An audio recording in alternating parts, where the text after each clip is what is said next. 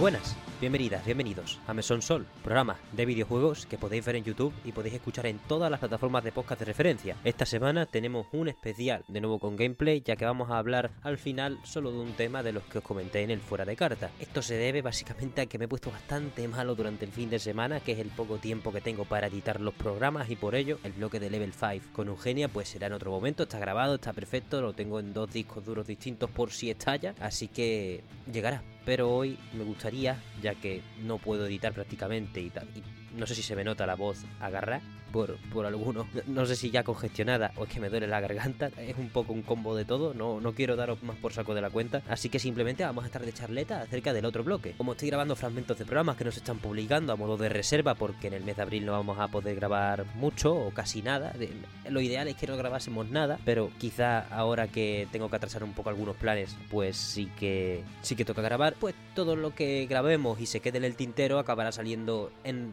relativamente pocas semanas. Nada, nada va a ser un programa reserva como los que grababa con Iruelo al principio del mesón, que a lo mejor tardaban un mes y medio en, publicarse. Así que nada más que tengo que contaros. Espero que estéis a gusto con este menú de la semana. Vamos a dedicarle en exclusiva otra vez a otro juego todo el grueso del programa, esta vez más corto de con Hi-Fi Rush probablemente, pero el objetivo de la semana es acabar cubriendo Dead Cells Return to Castlevania pues de la mejor manera posible en un 100% de todo lo que lo que quiero poner sobre la mesa acompañadme en una pequeña historia, porque al final esta expansión no solo me pide que hable de Dead Cells, porque quiero hablar de Dead Cells, me pide también hablar de la historia de Konami con Castlevania y sobre todo de el trato de la marca en los últimos tiempos. Por ello, tenemos tantos palos que tocar con esta expansión que me hace tan feliz, honestamente, me ha encantado, la recomiendo sin ningún tipo de reserva hasta que se diga lo contrario desde los 5 mejores juegos del año del mesón, así que vamos a darle, podemos empezar describiendo la expansión en sí y luego vamos ramificando pues a los temas de mayor interés, según los pueda ir enlazando. Con vuestro permiso, puede que sea un poco caótico, pero espero que al menos os entretenga. Lo capturado, que me ha costado la vida, bueno, no me pasa el juego, pero me ha costado la vida llegar hasta Drácula, así que vamos allá, entramos en las tierras del Señor de las Tinieblas a la vez que exploramos uno de los mundos más icónicos de la acción independiente de los últimos años.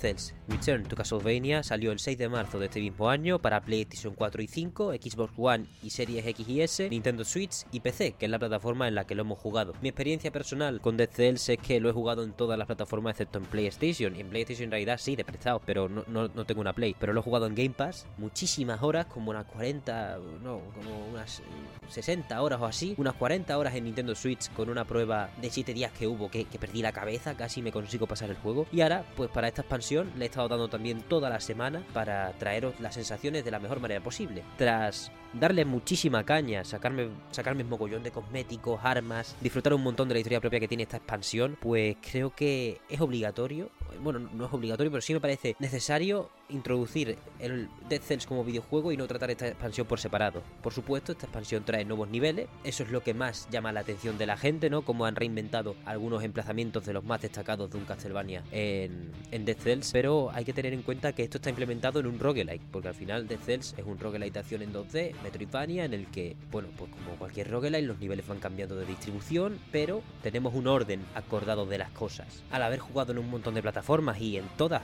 en realidad es la primera vez, es la primera vez que compro Dead Cells, honestamente, después de haberle echado probablemente más de 100 horas, es la primera vez que compro el juego para esta expansión. Me parece importante destacar mi experiencia con ello, porque, claro, al empezar una run fresca, después de muchas horas jugadas, querer pasarse una expansión, pues he hecho el pack completo, he desbloqueado todos los movimientos, todas las acrobacias, el doble salto, el trepar por las paredes, el pisotón, un montón de cosas. Y sobre todo porque cuando me metía en los niveles de la propia expansión pensaba que me iba a dejar muchas cosas interesantes, pues si no tenía todos los movimientos para desbloquear el 100% de cada mapa. Pues no, esta expansión está muy bien hecha para que la gente se compre el juego y estrene con la historia de Alucard y Richter, aunque bueno, manejaremos de todos modos a nuestro prisionero de toda la vida, porque si hay zonas que están bloqueadas si no tienen los totems eléctricos, si no tienes el pisotón, si no tienes lo de trepar por las paredes, pero nada de ello te llevará a una parte de la narrativa de la historia extremadamente interesante, un desbloqueable muy jugoso, no, todos serán cofres, una tienda extra, quizá un enemigo élite, nada especial, ¿de acuerdo? Simplemente zonas en las que seguir batiéndonos en duelo y disfrutar de la increíble banda sonora, el increíble gameplay y las nuevas armas que nos van ofreciendo, si es que son por las que optamos, porque Dead Cells hace este homenaje a Castlevania, pero no es la primera vez, ni mucho menos que se rinde ante los grandes del género o los grandes de la industria en general. La versión 1.0 de este juego ya tenía, por ejemplo, el traje de Gordon Freeman y la palanca clásica suya de Half-Life, la, la peñita de Motion Twin y Evil Empire, que son los desarrolladores de esta increíble obra, pues siempre han tenido ese afán por ouro. Homenajear o incluir, convertir su juego en una especie de all-star, porque tras este tipo de referencias que están muy bien apuntadas, de hecho en el castillo, en el nivel final del juego, que es el castillo de Pico Alto, si no recuerdo mal cómo se llama, ya hay un retrato de Alucard por ahí que no, se asume que no es Alucard para evitar problemas de copyright, pero vaya, es un chaval blanco como la nieve con el pelo rubio así mate, no muy brillante, y tiene un montón de referencias a través de un humor bastante simplón, porque el personaje no va a ser nunca charlatán, ni mucho menos, va a hablar un par de veces y las conclusiones que va a sacar van a ser bastante sencillas. Es alguien que no tiene memoria de sí mismo, no tiene concepción de sí mismo, es, es un personaje, el prisionero de Death Cells, que muere, muere, muere y se siente el mismo cada vez que cambia de cuerpo. Aunque, aunque lo maten lo despedacen y lo manden al vacío mogollón de veces. Os comentaría más de la historia de Dead Cells, pero verdaderamente solo le he dado, en, todas las horas que he jugado, solo le he dado una vuelta al juego. Me parece un juego rematadamente difícil, para mis habilidades al menos. Esta vez tampoco he conseguido pasármelo. La mano del rey me pega un repaso, me creo que tengo muchísimas capacidades con ciertas armas y de repente no se aplican bien a los jefes finales, véase con Drácula. Eh, tienes que elegir muy bien qué llevar o al menos estar muy seguro de que, de que pegas un daño por segundo extremadamente surrealista. Hay una variedad de armas extremadamente gigante en Dead Cells y lo mejor que puedes hacer, o lo que yo recomiendo, y, que a veces peco de no hacerlo, es no, casarte con ninguna. El arco multigolpe está muy guay, sí, por supuesto. El martillo que pega dos golpes muy lento también está fenomenal. La sartén es la hostia, pero nunca ninguna de ellas va a ser la fórmula para el éxito definida siempre. Dead Cells te da un montón de desbloqueables a modo de planos. El elemento roguelike que tiene es que vas a desbloquear planos de armas y con las células que obtienes en cada nivel las puedes desbloquear permanentemente y luego las obtendrás de manera aleatoria a lo largo de los niveles, pues eso te lleva a que no te puedas casar con nadie, porque en cuanto desbloquees una buena colección de armas, vas a tener que aprender a usar todas y cada una, saberte el abecedario completo, el glosario a full de todo lo que nos ofrece, que no es poco y está muy bien en su grandísima mayoría. Muy pocas veces tiro yo un arma, honestamente. uno las puede reciclar porque tienen poco daño, o porque te vienen mal para esta run, o porque estás haciendo un combo de según las pasivas de ciertas armas, pocas veces dices tú, buah, esto es totalmente inútil. No, si decidieras hacer un giro de 180 grados dentro de una misma run, te dan las herramientas para tener armas competentes y por supuesto generar situaciones favorables dentro de lo que te ofrece el juego. Tenemos dos armas, una principal y una secundaria, que se activan con la X y con la Y o con el triángulo y el cuadrado, depende de dónde estemos jugando. Y luego tenemos dos armas de apoyo que se activan con los gatillos. Todo esto se ve adornado porque ahora tenemos una mochila, no sé si se metió en esta actualización, en la última actualización gratuita, pero nos permitirá llevar un arma principal de reserva y también los amuletos. Nuestro collar de prisionero nos lo podremos quitar para llevar amuletos con distintas pasivas, como podemos destacar principalmente un salto extra, 75% de protección contra proyectiles, mocollón de bonuses súper jugosos que nos van a llevar a sacar el máximo de un sistema que tiene una navegación loquísima, los niveles cada vez son más, más recargados de cosas, de enemigos, de explosiones, de avanzadas, de enemigos que se te transportan. Por ejemplo, la, la guardia de la torre del reloj es extremadamente frenética y ese ni siquiera es el último nivel, por supuesto. Dead Cells es un mundo que tiene todos estos homenajes y tiene toda esta acción súper frenética y se gusta, no, no se ha puesto nunca límite, no, no me parece un, juego con un enfoque acotado, ni mucho menos. Si quieren meter armas del Hyper Light Drifter, del Katana Zero, del Blasphemous, lo hacen y va a. Dead Cells es un poco el Fortnite del pueblo, ¿no? Por decirlo así, primero porque las actualizaciones de colaboraciones suelen ser gratuitas, excepto estas de Castlevania porque eh, tiene una entereza muy distinta. Normalmente eran simplemente meter ítems de indies amigos y ahora es pues un nuevo mundo totalmente, una nueva historia, modos ocultos, muchísima chicha que tenemos que extraer y yo, aunque haya estado a pique de pasarme ya la maldita expansión cuatro veces, pues no, no creo que haya rascado ni la punta del iceberg.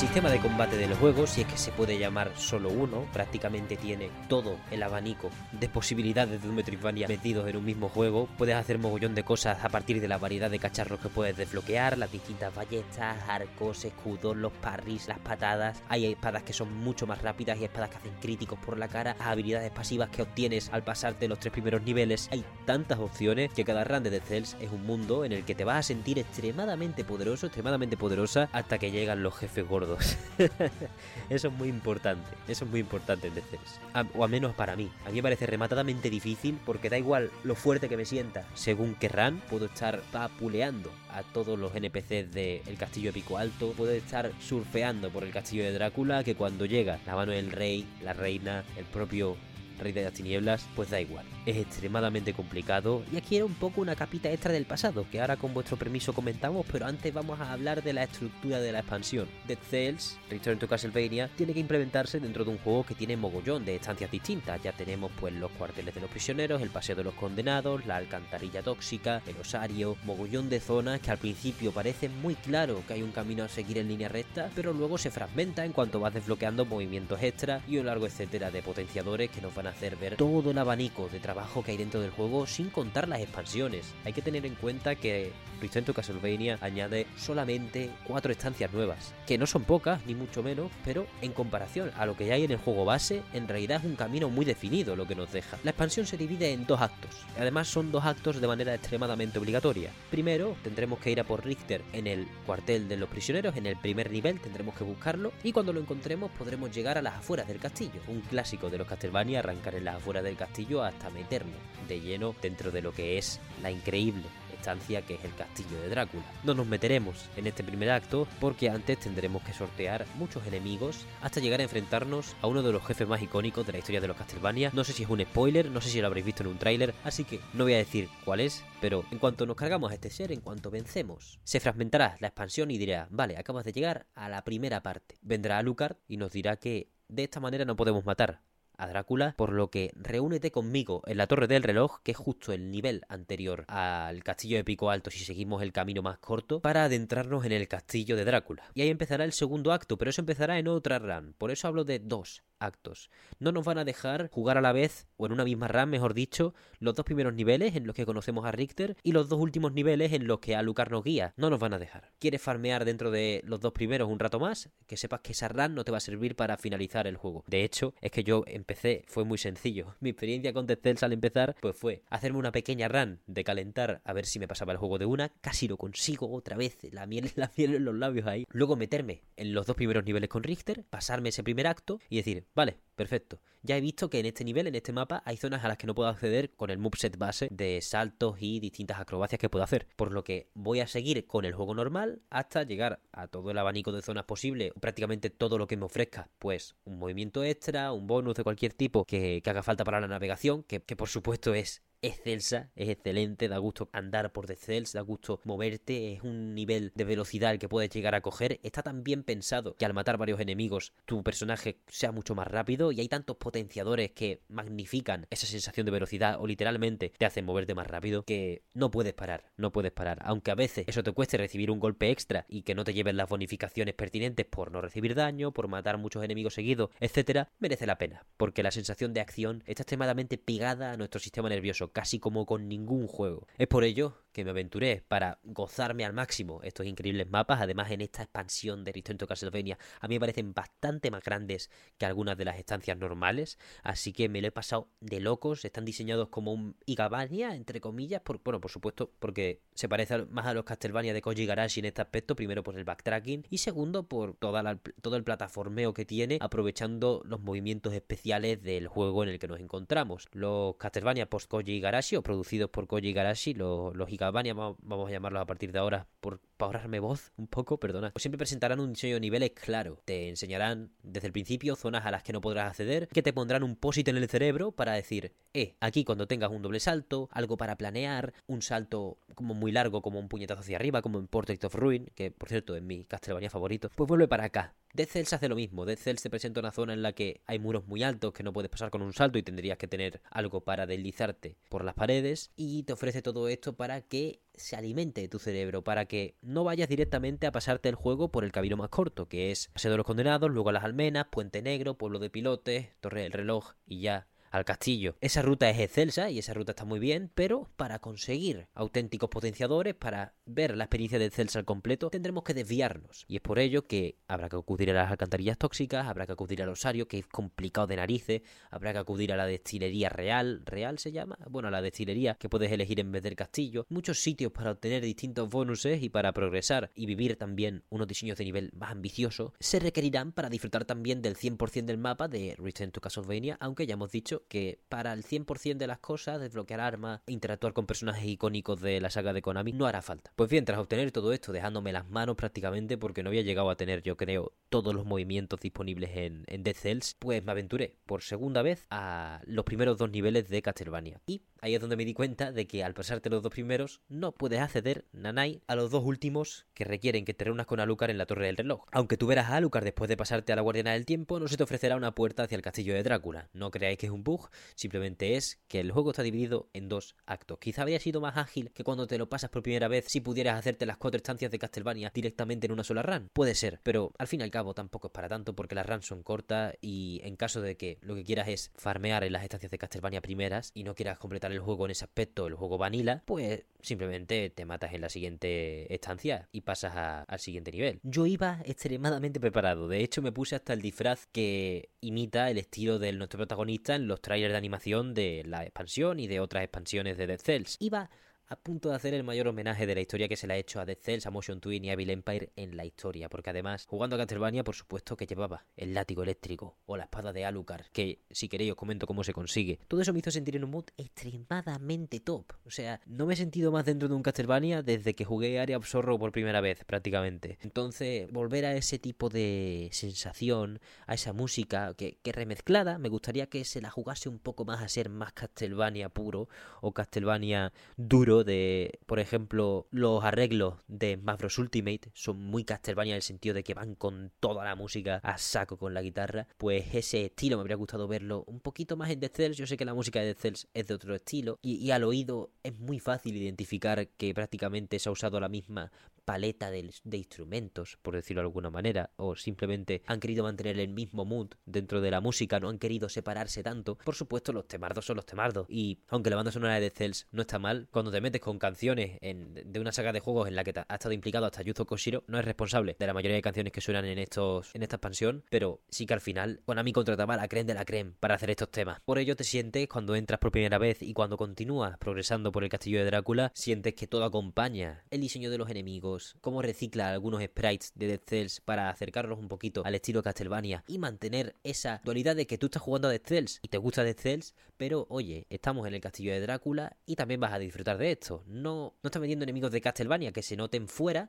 sino que hay una implementación de dentro del motor gráfico de todos los monstruos clásicos de Castlevania que los hace identificativos, icónicos y además se sienten dentro. Pega, es verdad que pega muchísimo. El apartado gráfico me parece excelente en el aspecto de que mantiene el equilibrio. Por supuesto, quien no querría, a quien no le gustaría Vampire Kiss del siglo I, ¿no? A quien no le gustaría un Drácula X y a tomar por saco de Cells. Sí, por supuesto. Pero son los que han puesto la mesa, son los que han invitado, son los que han dicho, eh, vete aquí conmigo, a mi, a mi redil, porque con Ami yo sé que tú no vas a sacar un Castlevania pronto, así que al menos vamos a adoptar mis normas, ¿no? Me parece excelente porque Motion Twin tiene un manejo maravilloso de lo que es hacer un homenaje, de lo que es rendir culto a los grandes de la industria, por ello, al final es una mezcla o una dupla idílica, ¿no? Una, una compañía que el cariño que le tiene a la IP es relativamente dudoso, sino bastante dudoso entre los NFTs, algunos cachapón y otras colaboraciones de bajo, bueno, más mal que bien, ¿no? Y luego uno de los estudios más comprometidos con la, bueno, con el patrimonio que se le encomienda, que es cuando colabora con unos indies se le ocurra y todo ese etcétera de cosas que podéis ver ya en la 1.0 de Dead Cells o en la más bien más que en la 1.0 en la versión sin DLCs.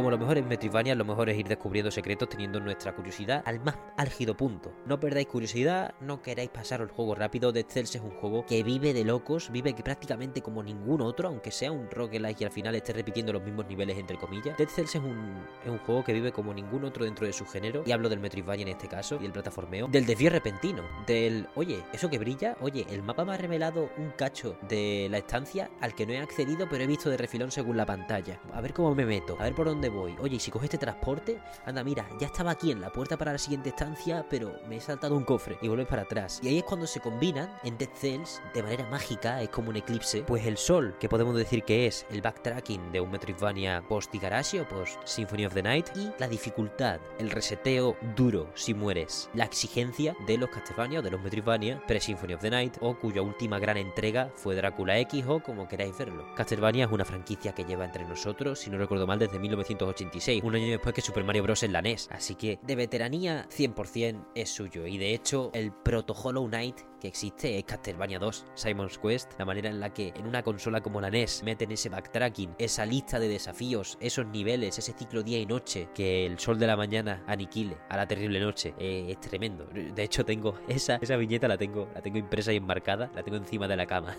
Me parece precioso, o sea, Castlevania siempre ha jugado con la ficción quizá más básica en cuanto a planteamiento y en cuanto a diálogos, excepto algunos grandes monólogos y algunas entregas, eso, post Symphony the Night, que han tenido más espacio para la prosa, pero Castlevania siempre ha mantenido su esencia desde el principio, que es el bien contra el mal, la luz contra la oscuridad, un clan destinado a derribar al Señor de las Tinieblas porque no hay más remedio, nadie más tiene los medios para hacerlo o nadie más es lo suficientemente valiente. Las tinieblas son humanas y la luz también.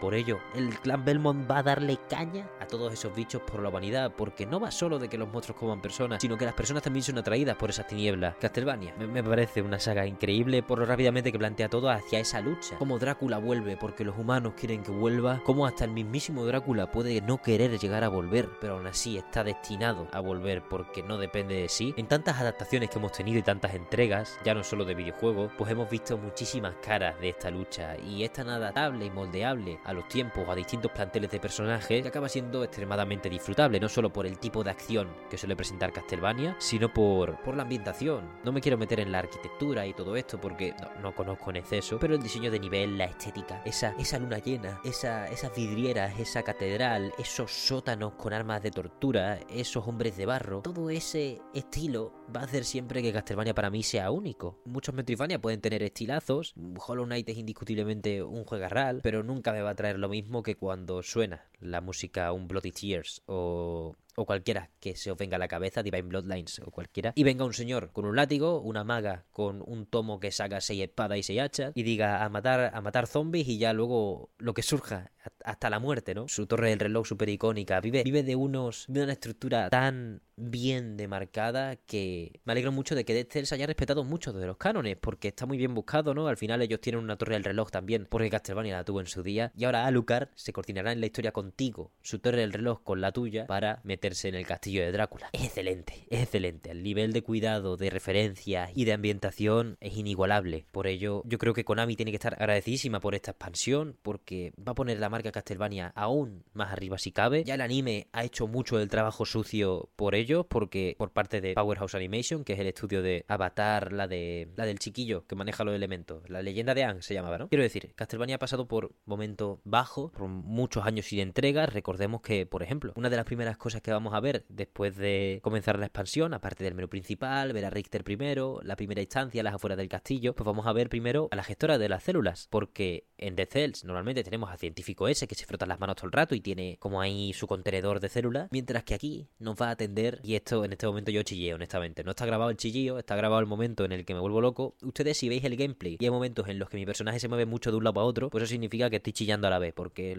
yo lo hago de manera gráfica también para que os enteréis. Pues hay un momento en en que nos encontramos por primera vez con Shanoa. Shanoa es la protagonista del último Castlevania, Order of Ecclesia, el bueno, entendedme con último Castlevania. No cuento Lords of Shadow, no, no, entiendo el parecido que tienen con ningún Castlevania, para mí no lo tienen, pero bueno, eso ya cada uno que coja lo que quiera. Para ello hay una variedad excelentísima, hay gente que quiere un remaster o un remake del Castlevania 64, hay, un mogollón de cosas por las que tirar. También, por ejemplo, a mí me gusta mucho Lamento Finos en sí, fue bastante denostado porque es un poco, un poco bastante copia de Devil May Cry 1. Hay tanto producto que no podemos permitirnos quererlo todo, porque es imposible, y por ello cada uno pues tendrá sus placeres culpables o le gustará más unas versiones que otras. Pero vaya, para entendernos, el último Metroidvania en 2D que salió de Castlevania es Order of Ecclesia para Nintendo DS. Shanoa es la que termina la historia de rivalidad contra Drácula, de la humanidad contra Drácula o de los defensores de la luz contra Drácula. Tras un riel maravilloso de juegos en Game Boy Advance y Nintendo DS que nos dejan esa lucha culmen, aunque en realidad hay juegos después de Order of Ecclesia, Area of Sorrow y Dawn of Sorrow, en cuanto a la cronología dentro de, la saga. Pero ese es el momento de lucha final y de hecho e, es, muy bonito porque se juntan, se juntan muchas generaciones, llegan a estar, no se ve en el juego, pero luego se sabe en, el, en la historia de fondo del mismo, que hasta Jonathan Morris y Charlotte Aulin, que son los protagonistas de Portrait of Ruin, que están ambientados en los años de la Primera Guerra Mundial, y esto ocurre en el año 99, Order of Ecclesia, o sea, hay un cazavampiro y una maga con 90 y algo años que están batiéndose el cobre para la lucha definitiva que va a ser por fin sellar a Drácula. ¿Lo conseguirán? ¿No lo conseguirán? ¿Significa que haya dos juegos después que no lo consiguen? Ya veremos. Yo os recomiendo, obviamente, sin reserva, todos los Castlevania en 2D prácticamente, desde el 1 hasta el Order of Ecclesia, aunque no he jugado los de Game Boy, pero vaya, los de Game Boy 1 traen a Christopher Belmont en lugar de a Simon Belmont, pero en realidad son el mismo juego, no, no me acuerdo bien. Están en la Anniversary Collection incluidos y ahora mismo pues la manera más accesible de jugar a todo Castlevania es con las dos colecciones, la Anniversary y la Advanced, y luego si tienes Play 4 o Play 5 con Castlevania Requiem que trae Symphony of the Night y Rondo of Blood. Ojalá, ojalá llegue un día a el resto de plataformas porque vaya, son dos juegos como la copa de un pino y para mucha gente pues el pico de Castlevania, ¿no? Rondo of Blood es versión, una especie de mega remake o reconceptualización de Drácula X que para mucha gente pues es el mejor Castlevania de formato clásico que existe y para mí también vaya es de mis juegos favoritos de mi vida y, me parece una chaladura. Y luego Symphony of the Night pues eso, uno de los juegos más importantes de todos los tiempos para muchísima gente. Llevamos a Alucard, vaya, da gusto. Al final no se elige a Richter y Alucard para representar a Castlevania en esta expansión por casualidad, aunque también apoya eso el anime. Y vuelvo a lo que estaba diciendo, la marca está en mucha mejor posición o la propiedad intelectual, la historia, la esencia de Castlevania está mucho más a salvo a día de hoy, aunque hayan sacado unos NFTs hace unos años o hace unos, un año y medio, está ahora mucho más a salvo que hace que hace 10 años o que hace 15, porque ese anime lo que ha hecho,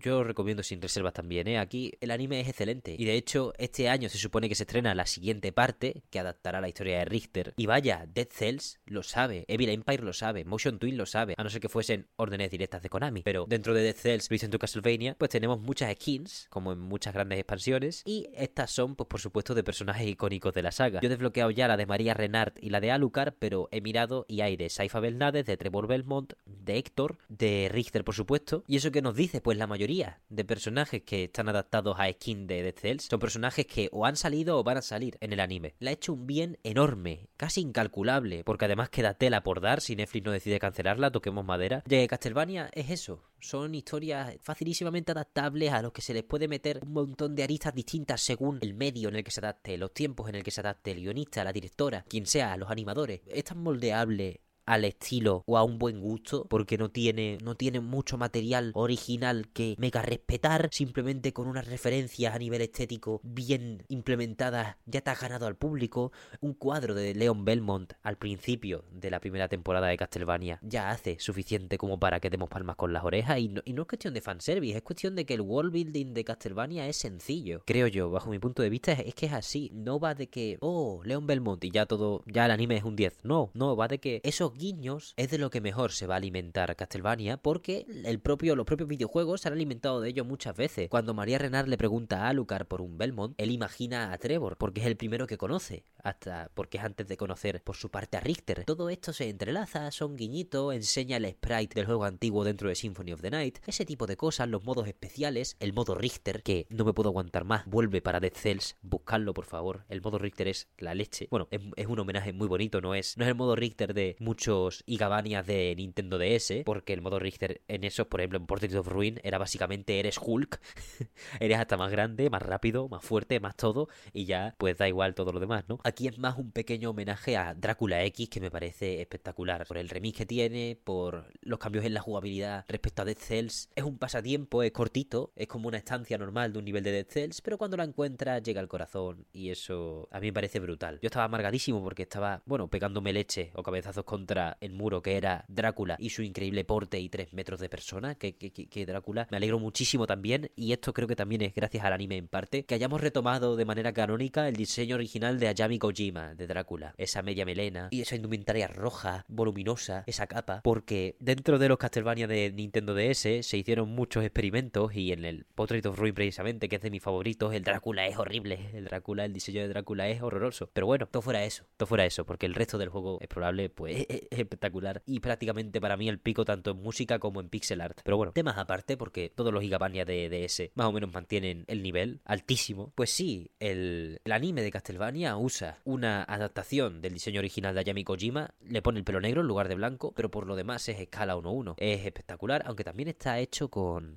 con bastante inteligencia, porque claro, Castlevania de momento ha adaptado Castlevania 3, entre muchas comillas. ¿Veis? Es lo que os digo. Castlevania 3, ¿qué historia tiene? Que existen Trevor Belmont, Alucard y Seifa Belnades, y también Grand Dynasty, que se lo fuman dentro de la serie porque no cabía o por lo que sea. Me alegro, vaya. Yo estoy contentísimo con el resultado de la serie. También metieron al Duque de Saint Germain, que es un personaje muy conocido dentro de los juegos. Cogieron un poco de allí, un poco de allá, para acabar haciendo una adaptación que se siente canónica, que se siente pesada y que se siente épica. Épica sin traicionar nada de la esencia. De hecho, reinventándola un poco, añadiéndole un extra, después de tantos años de austeridad. Sobre todo si comparamos el año en el que salió la primera temporada de la serie con toda, con toda la sequía que había justo antes. Ahora, pues desde esa serie se ha sacado una Advance Collection, un Castlevania Requiem, con Rondo of Blood y Symphony of the Night, la Anniversary Collection creo que fue un poco antes del anime. Entonces estamos en otro, en otro mood muy distinto. La marca ha recogido fuerza y no la ha recogido a través del Grimoire of Souls de Apple Arcade, que tampoco está mal, porque mientras estaba en Android yo lo jugué y mal, mal no está. Migajas, ¿no? Al final no puedo deciros que eso sea algo jugable. Pero eso, la expansión como marca a través del anime les ha dado un elemento diferenciador que ha hecho, bueno, que muchas decisiones se tomen de buena manera para esta futura expansión de, de Dead Cells. Esos diseños que se mantienen, esos personajes que se introducen como skins, acaban debiendo muchísimo de lo que construye el anime con un presupuesto limitado, habiéndole quitado una temporada la propia Netflix porque iban a ser cinco y acabaron siendo cuatro, tuvieron que apretar la cuarta. Y creo que solo hay motivos para estar contenta en este caso. Yo creo que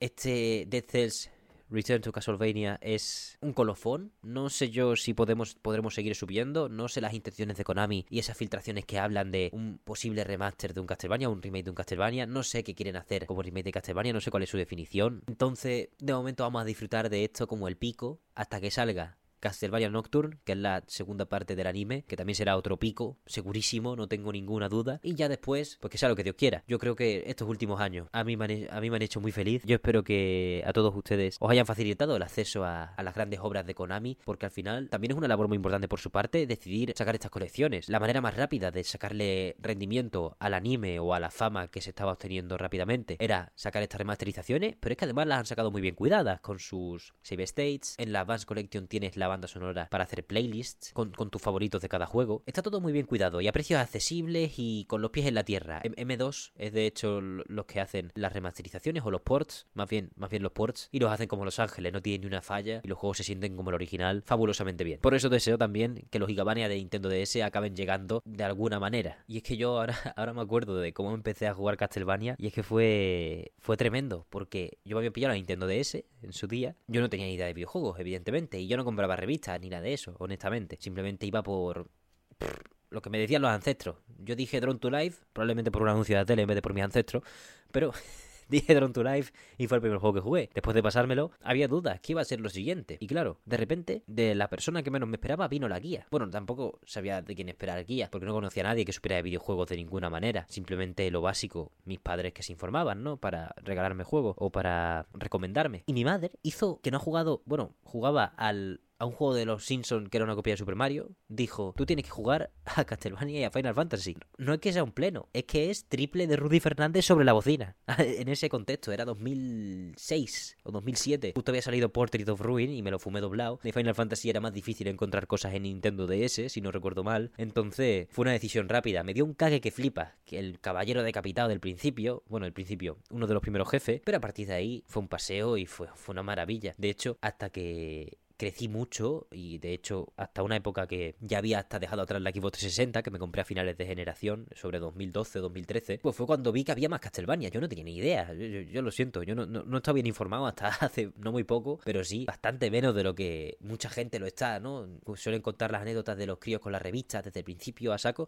No yo iba a lo que me cantaba a lo que me soplaba el viento. Y, y, y, con suerte tuve la suerte de acabar cayendo con Dragon Quest Castlevania los Lego Star Wars y todo esto no, quiero que sea tampoco, no, quiero daros mucho la chapa con eso, pero es que me acabo de acordar y al final le, le tengo tanto cariño también por eso. ¿eh? Es, la, es la única vez, es la única vez que mi madre me recomendó un juego y me lo fumé de una manera. Bueno, era muy, era muy torpe como ahora en Dead Cells. Al final se adapta un poco la época, ¿no? Ahora el Portrait of Ruin voy sobrado, mientras que en el Dead Cells pues me pegan un repaso. Pero fue la única vez que me recomendó un juego de esa manera. También se, se sentía un poco, se siente un poco como conexión, ¿no? Cuando te recomiendan un juego y te gusta, ¿no? Cualquier otra persona a la que le tenga uno aprecio. Qué buena época, me cago en la leche. Espero que esté despertando recuerdos apacibles a ustedes también. Espero que os acordéis de juegos que os recomendase gente querida, ya no solo de pequeño, sino a día de hoy. La semana pasada ayer mismo, hace un año, durante la pandemia, lo que sea. Tenemos que encontrar este tipo de jueguitos y espacios seguros. Y para mí Castlevania es el espacio más seguro. Porque es tan sencillo la navegación, la estética, sabes lo que vas a llegar, vas a tener cinco tipos de látigos súper guapos, a lo mejor una lanza, una espada. Me ha gustado mucho que hay tanta variedad de armas en Dead Cells. He podido obligarme a jugar con armas que solo hay en Castlevania, es decir, una espada, una pistola, látigos, por supuesto. El gato, el gato de María Renard, que lo he usado un montón. Estoy deseando cargarme a Drácula con el gato de María Renard. Estoy deseando desbloquear el lucero del alba, que es el látigo de los Belmont, que no sé dónde está, pero lo voy a encontrar. Ya he encontrado la espada de Alucard, que no os voy a decir dónde está. Pero vaya, explorar, explorar y explorar, porque aquí secretos por un tubo, para comentar un montón y para estar a gustísimo. Creo que lo han clavado, creo que al combinar el backtracking de Dead Cells junto a el muro de dificultad de Castlevania clásicos, que también tiene Dead Cells, creo, creo que es el,